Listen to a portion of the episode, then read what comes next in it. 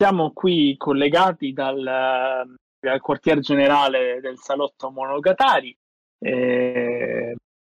che tra l'altro ha tante sedi disparate. Eh, siamo, siamo, qui collegati io, Enrico Lococo e Simone,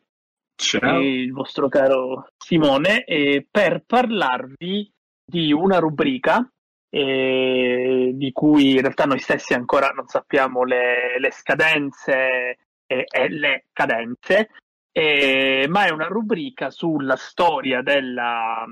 serialità televisiva eh, che, è, e che appunto è stata discussa per tanto tempo. Ci abbiamo messo vari mesi per riuscire a collocarla nel, nell'ecosistema salotto e, e anche per, per, farla quadrare, quindi per arrivare da un punto A a un punto B dove T A e B sono molto distanti tra loro cronologicamente e cercare di coprire eh, quanto, più, quanto più possibile. E, mh, l'idea nasce appunto dal, dalla volontà di fare una, una, una, rubrica molto discorsiva sulle serie TV più in generale. E diciamo che principalmente la serialità che tratteremo in questa rubrica, il cui nome sarà The Guiding Light, il nome in lingua originale di Sentieri, che è la più longeva forma di serialità eh, sia in radio che in televisione. E se non vado errato, sono stati tratti persino dei romanzi dalla serie ed è una delle più longeve eh, serie di romanzi eh, non, non, so se è ancora sul mercato, non, non, mi sono aggiornato in questo, però insomma mi sembrava il titolo più, eh, ci sembrava il titolo più puntuale proprio per coprire la, la varietà di, di, temi che vorremmo trattare. Si parlerà principalmente di TV. Questo Anche perché, nonostante tutto, Sentieri ha continuato ad andare in onda fino ai primi anni de, del 2010, 2010, 2011. Esatto, è finita, è finita molto di recente, quindi anche nel nostro intento, cioè quello, e cito proprio Simone, di parlare, di partire dal, dalle cose nuove, dalle cose a noi coeve e guardare retrospettivamente tutto quello che c'è stato per capire come certi meccanismi, in realtà quasi tutti, non siano mai stati realmente inventati, ma siano andati avanti per ragioni di produzione, poi per scelte estetiche, ma siano stati sostanzialmente gli stessi nel corso del tempo. E, e appunto per questo motivo eh, con The Guiding Light vorremmo, impostando la rubrica come fosse una, una serie TV di nuovo, di nuovo, tiro, quindi in otto episodi, eh, che più o meno saranno di un'ora ciascuno, forse faremo qualche speciale, questo diciamo che a suo modo è un po' un, un episodio pilota alla vecchia maniera, in cui si fa un po' la presentazione generale. E, appunto eh, abbiamo deciso di, di, impostare il tutto cronologicamente, quindi dal principio sino ai nostri giorni, perché in realtà ogni volta che prenderemo in esame un determinato momento storico o argomento legato alla serialità televisiva, ma cercheremo di far convergere anche ovviamente quella radiofonica, con cui peraltro cominceremo, quella letteraria e nonché quella cinematografica chiaramente,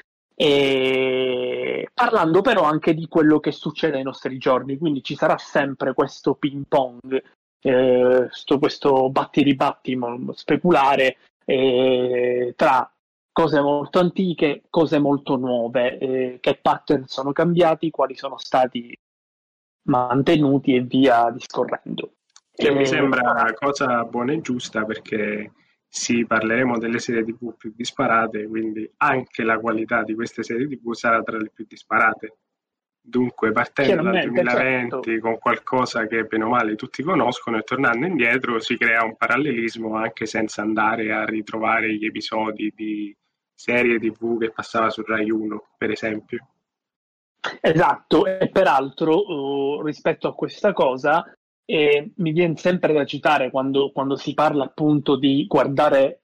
in retrospettiva quello che è successo partendo dal nostro presente, viene sempre da pensare a una domanda che una volta fu posta al mio professore di storia contemporanea, il professore Lupo, E quando un ragazzo di primo anno gli chiese professore, ma perché noi già al primo anno studiamo la storia contemporanea senza avere fatto quelle prima? E lui diede questa risposta effettivamente eh, molto, molto, in linea con, eh, con il nostro eh, modus operandi, cioè come pretendi di conoscere quello che c'è stato prima se prima non conosci quello che hai attorno, se non impari ad osservare quello che ti sta attorno. E diciamo che il, eh, il, punto è un po' questo, cioè cercare di capire a fondo che cosa stia succedendo adesso per andarlo a rintracciare con moduli e schemi differenti o simili. E, e, spoiler, nella stragrande maggioranza dei casi saranno abbastanza simili. E appunto agli, alla fine dell'Ottocento, ai primi del Novecento, insomma, che è più o meno dove noi cercheremo di eh, di insinuarci. E appunto eh, chiamiamo Sentieri il primo episodio della, della rubrica dove partiamo dai radiodrammi. Sentieri è un radiodramma, eh, o meglio una serie radiofonica e poi ci saranno delle differenze che il nostro ospite di puntata vi dirà. Non faccio spoiler su chi sarà, però è una persona molto, molto vicina, direi un insider salottiano, ehm, dove appunto faremo una piccola rassegna di chi è stato autore di radiodrammi e parliamo di gente come Brecht, Beckett, Primo Levi, lo stesso De Filippo, i passaggi dalla radio alla televisione, quindi quei canali che noi sentiamo oggi continuamente, NBC, CBS, che si fanno promotori di, eh, di un certo modello televisivo e ciascuno con la propria identità eh, hanno le proprie radici in realtà con, eh, con il passaggio dalla radio alla tv che è, è un, un, passaggio per noi che lo stiamo vivendo adesso fondamentale perché sostanzialmente replica un po' eh, quello che è stato il passaggio dalla, dalla tv e via cavo alla tv in streaming eh, che è un passaggio che ha, ha coperto un arco temporale molto più vasto di quello che pensiamo, perché da noi Netflix arriva nel 2015 in Italia e nello stesso anno o l'anno prima era sbarcato il Regno Unito, ma se non vado errato è stato lo stesso anno, il 2015, però già nel 2009 Netflix con il suo modello streaming, perché Netflix non nasce come modello streaming, e già col suo modello streaming, che era una fase successiva 2.0, era negli Stati Uniti già nella stagione 2009-2010. Quindi sono ecco, 5 a questo, a questo proposito mi pare d'obbligo rimandare alla puntata già fatta in cui si parla del, dell'ecosistema Netflix e in generale di come nasce e come si evolve, giusto per avere un insight eh, già da adesso. Assolutamente, anzi, io direi che quella potrebbe essere persino una migliore introduzione di questa qua, perché questa è un po' una, una rassegna che noi stiamo facendo degli episodi che andremo, che andremo a, tra virgolette, guardare, che andremo ad osservare, e è tutto il corollario di attività che saranno legate a questa, a questa rubrica, però in realtà già in quella registrazione, peraltro fresca di quarantena, no? Noi l'abbiamo fatta all'inizio, all'inizio del lockdown, se non sì, vado sì. errato. E, ehm, c'era, c'era, già un po' questo imprinting, diciamo che l'idea forse nasce proprio lì. E, e poi vedremo anche il motivo. Comunque, eh, Netflix eh, esiste già da un po' e ha avuto tanto tempo per portare avanti suo, il suo modello. E, ed ecco, per i più curiosi, noi cercheremo di entrare nello specifico di modi, modelli di, di produzione o di approccio alla, alla TV. Eh, non solo alla TV, però principalmente a quella, perché è la cosa che ci permette di, di scandagliare meglio il discorso legato alla serialità. E, e quindi co- cosa significa, per esempio, che una serie è stata cancellata quali sono i reali effetti sulla produzione di quella, di quella serie e via discorrendo. Insomma, si cercherà di fare un discorso che non sia il classico discorso da social, per quanto questa cosa sia abbastanza ossimorica perché eh, eh, il salotto è proprio per definizione una, una socialità, eh, però cercheremo un po' di, di, distaccarci, di fare uno step back per dirla in termini cestistici eh, rispetto al, al, modello discorsivo da Facebook, per esempio, in cui ah, mi piace, non mi piace, quello è merda, quello fa schifo, eh, anche rispetto al discorso Netflix o Prime Video, eh, che con tutte le cancellazioni recenti, insomma, mi sembra abbastanza, abbastanza in voga. E, e anzi, io ne, ne approfitto già adesso per dire che ci piacerebbe interazione totalmente diretta cioè noi, noi ovviamente registreremo gli episodi, però l'idea è sempre quella di confrontarci con gli ascoltatori, quindi qualora ci sia stata una dimenticanza nel corso di questi episodi e di una serie non citata, qualcosa che, che non è stato coperto perché o banalmente non l'abbiamo visto oppure ci è sfuggito, eh, comunque stiamo cercando di, di affrontare cent'anni di serialità quindi per quanto non dovremmo, io il beneficio del, del dubbio, del ma quello l'abbiamo messo e se no perché non l'abbiamo messo me lo concedo, me lo concederei senza problemi. E, e anche perché ci sono delle cose che effettivamente avranno un impatto diverso dalle altre, ci saranno episodi tranquillamente più discorsivi e un pelo più semplici, tra virgolette, ce ne saranno altri che richiederanno appunto corollari e speciali a parte su singole serie che abbiano avuto un impatto eh, specifico o particolare eh, in un determinato momento, momento storico. E, mh, quindi da Sentieri a Days, eh, qui il salto è praticamente obbligato perché eh, la televisione fisicamente arriva ad un certo punto e quindi è chiaro che a quel punto serve il passaggio, di quel passaggio ne avremo parlato alla fine del primo episodio eh, ed Happy Days praticamente a- arriva quasi nell'immediato nei termini della serialità finzionale. E con Happy Days cercheremo in realtà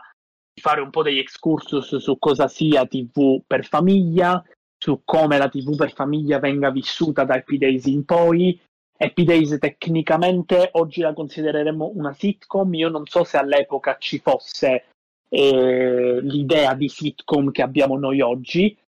sicuramente noi ce l'abbiamo anche a causa di Friends ed è una cosa che ovviamente andremo, andremo a vedere nel dettaglio eh, durante la rubrica, ne parleremo probabilmente in parte già in questo secondo episodio. E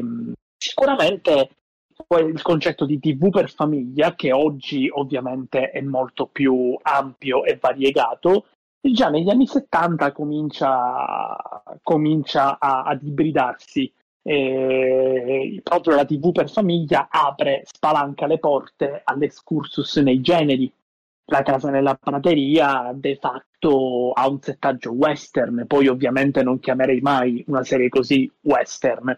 però, e questo sarà il terzo episodio, se parleremo di TV western, parleremo di Gunsmoke and Bonanza e, e di, di, di, tutti questi titoli che cominciano a comparire tra la fine degli anni 70 e i primi anni 80, quindi diciamo cominciando a tracciare il percorso della nuova, se, di quella che poi 30 anni dopo sarebbe stata la nuova serialità televisiva. Il e... secondo boom eh, serie TV.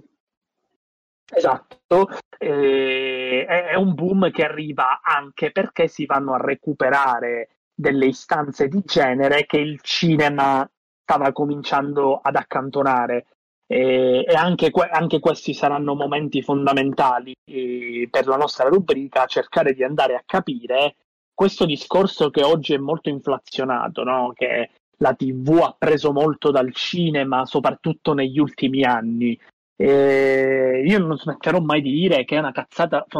fenomenale. Eh, fenomenale proprio lo intendo in termini letterari, cioè c'è proprio un fenomeno da andare ad analizzare, cioè la pigrissima affermazione per cui cinema e tv siano così vicine e legate. E in realtà anche i grandi autori di cinema che sono finiti a fare televisione l'hanno fatta con, con, dei, con dei, codici, con, con, uno, con un operato che rispetta molto il linguaggio televisivo di per sé, il linguaggio proprio della televisione e non è sempre drasticamente legato a quello del cinema. È chiaro che un'ibridazione ci è stata ed è un'ibridazione che arriverà negli anni 90. Adattandosi e... anche a loro volta al linguaggio delle varie piattaforme su cui poi le loro serie sono uscite, perché dobbiamo ricordare che sì, abbiamo la forma della serie TV in sé, ma poi abbiamo la narrazione all'interno di una piattaforma specifica. Eh, chiaramente, e pi- piattaforma adesso noi intendiamo le piattaforme streaming. La, la, piattaforma potremmo intenderla anche semplicemente l'emittente, il canale che va a trasmettere questa,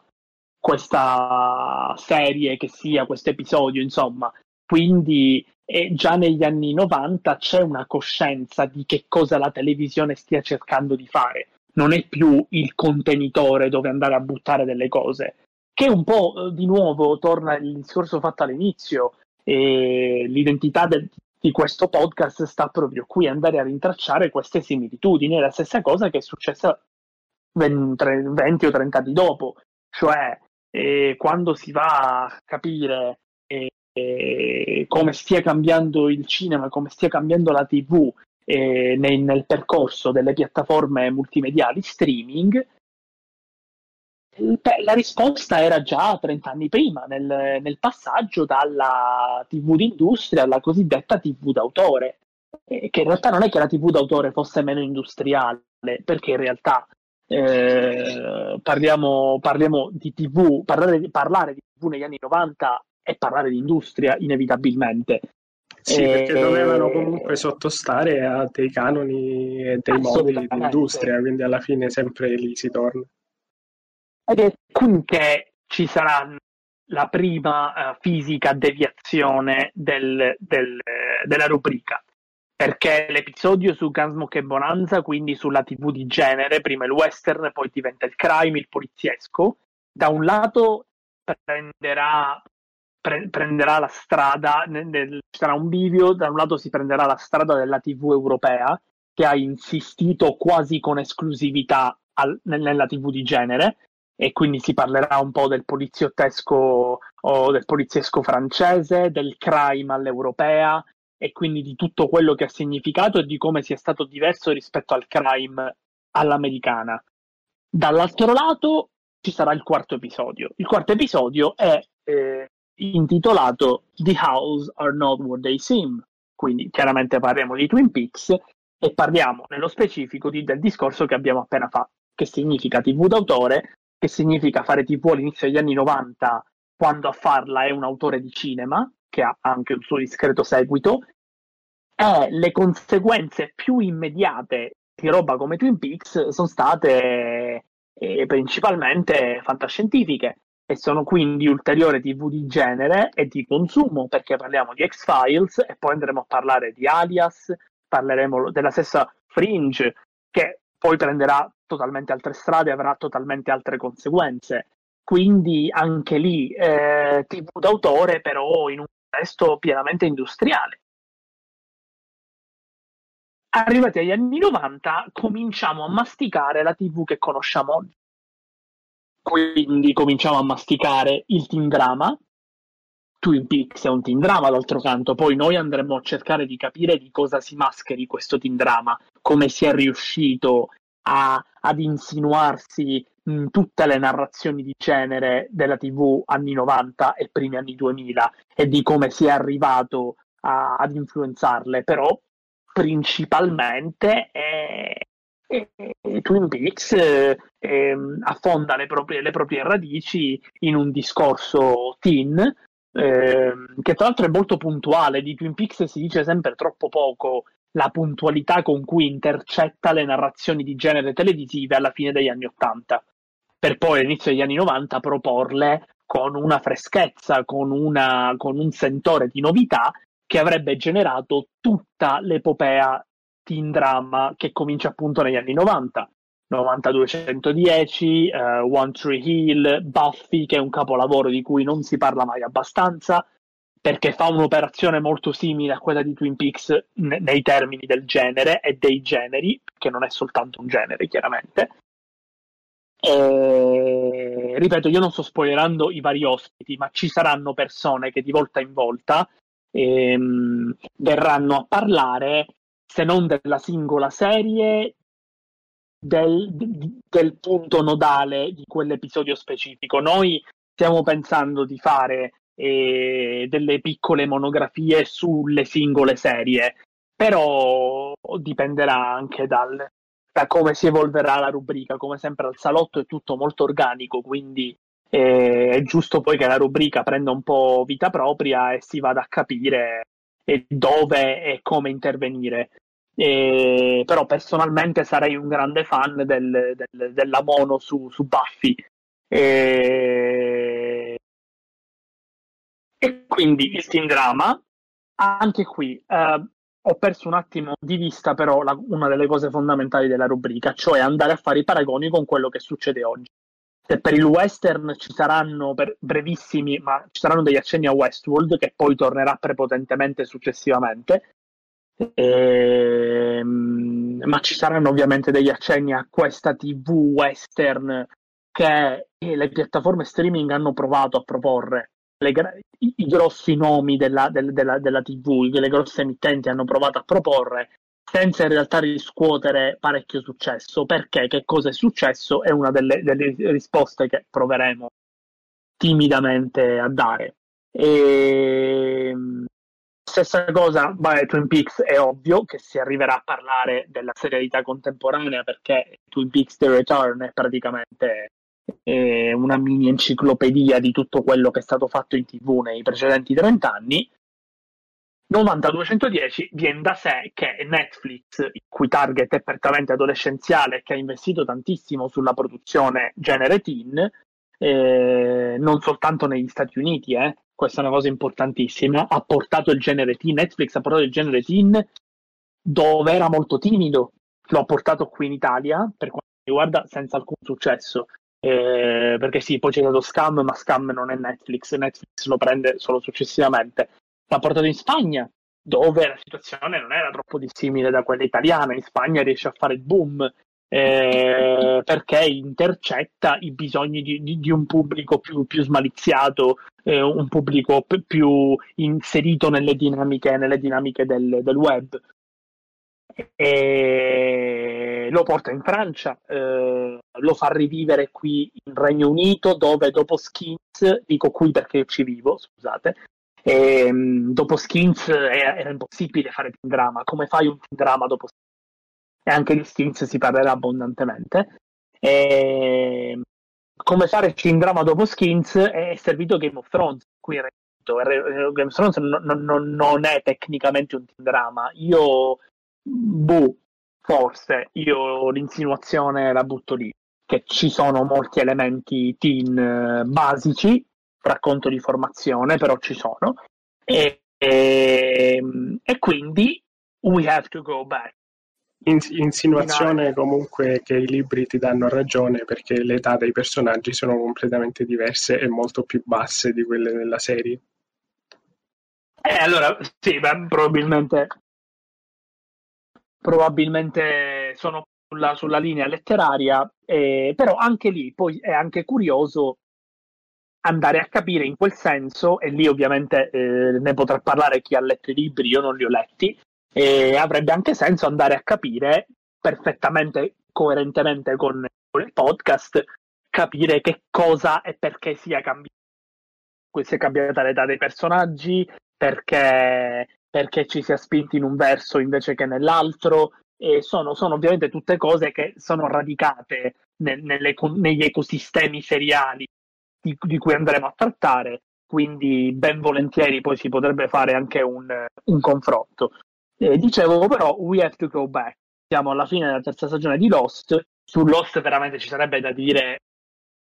un'infinità di roba. Mi, mi, non, non, ci sarebbe necessità di dirlo, eh, la Parissiano, però, eh,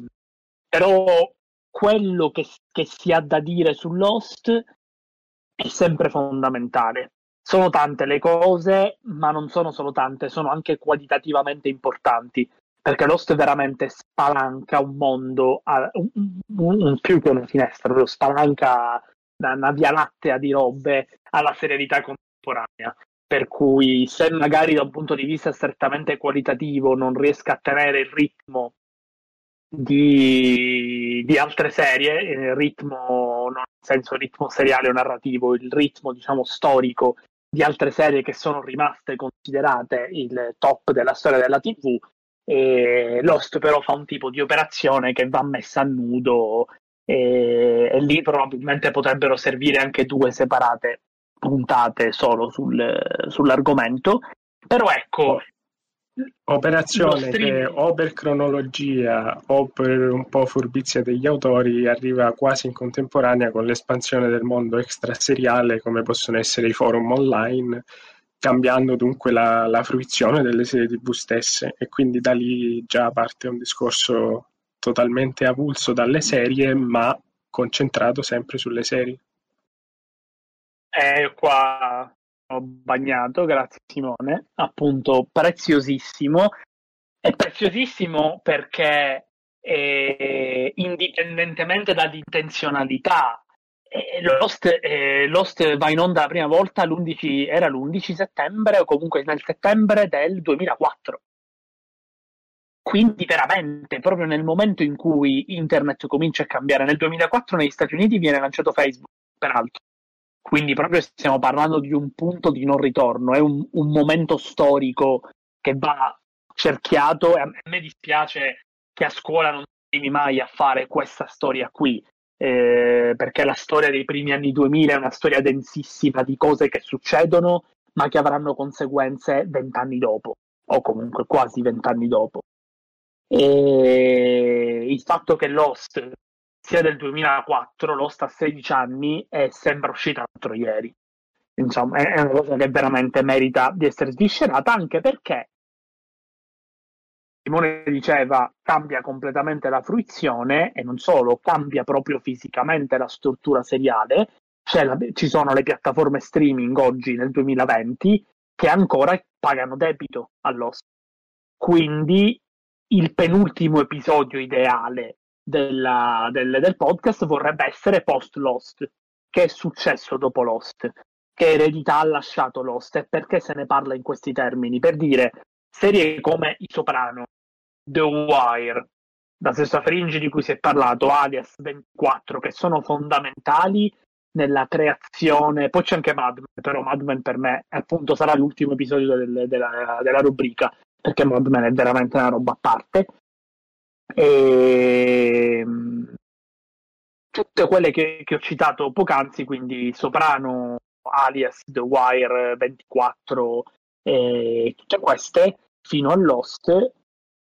segnano il linguaggio televisivo, lo trasformano. E qui faremo anche accenni al libro di Mittel, quindi la poetica della TV americana contemporanea, che vuole far notare come narrativamente siano cambiate le strutture della TV americana all'indomani dell'11 settembre. Quindi la risposta quasi politica ma narrativa delle, anzi politica quindi narrativa delle, delle, delle serie americane contemporanee. E... Che ci tengo a dirlo, è un libro molto atipico eh, se si pensa al fatto che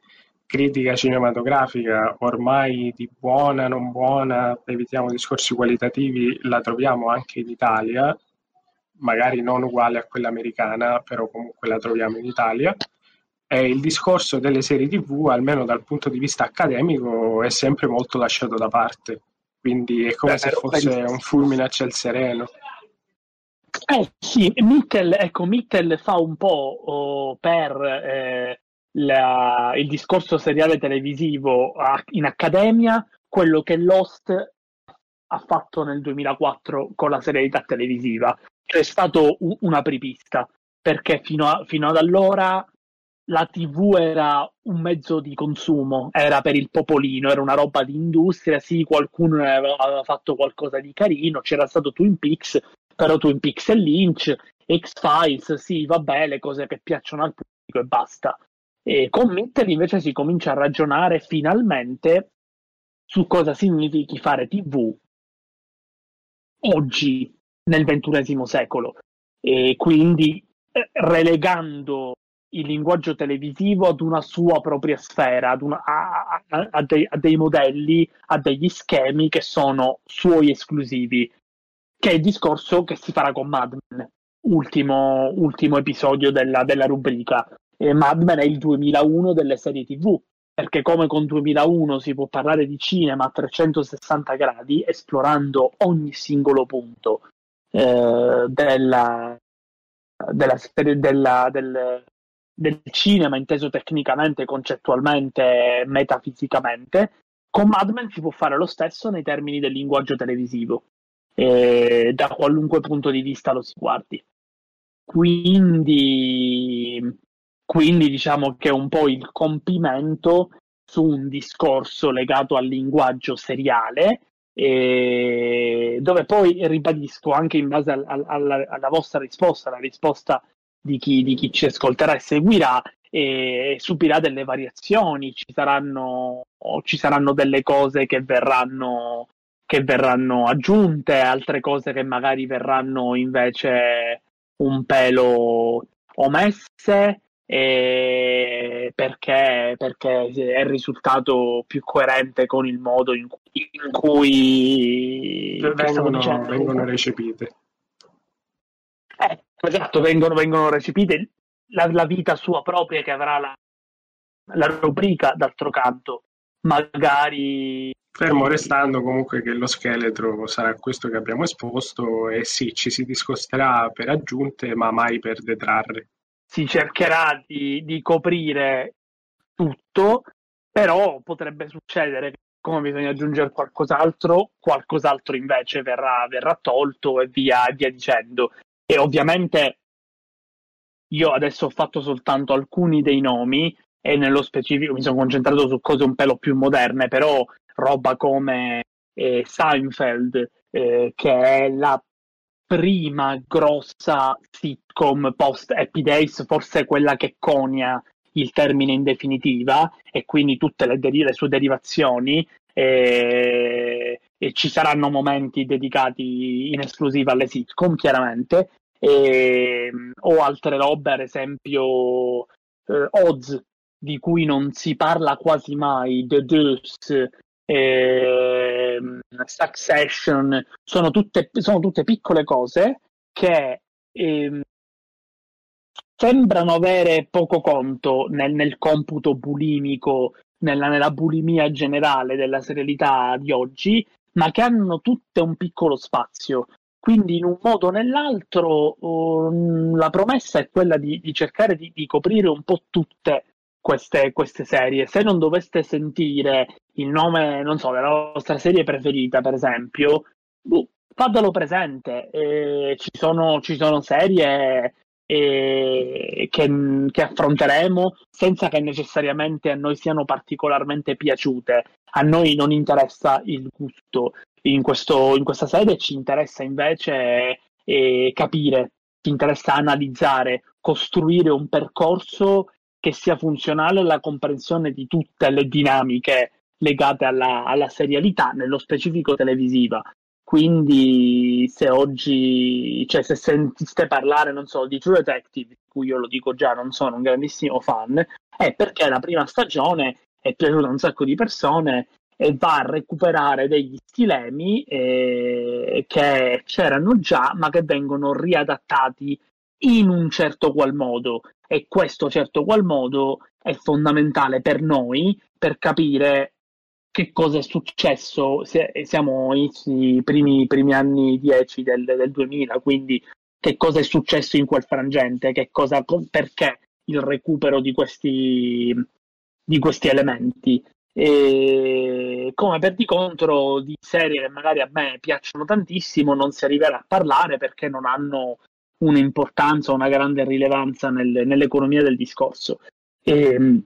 si stava anche pensando, in realtà questa è la, la proposta abbastanza intelligente di, di Simone, eh, di parlare delle serie di quest'anno, si includerà magari anche, anche qualche serie dell'anno scorso, perché diciamo che il, eh, l'attuale pandemia ha un po',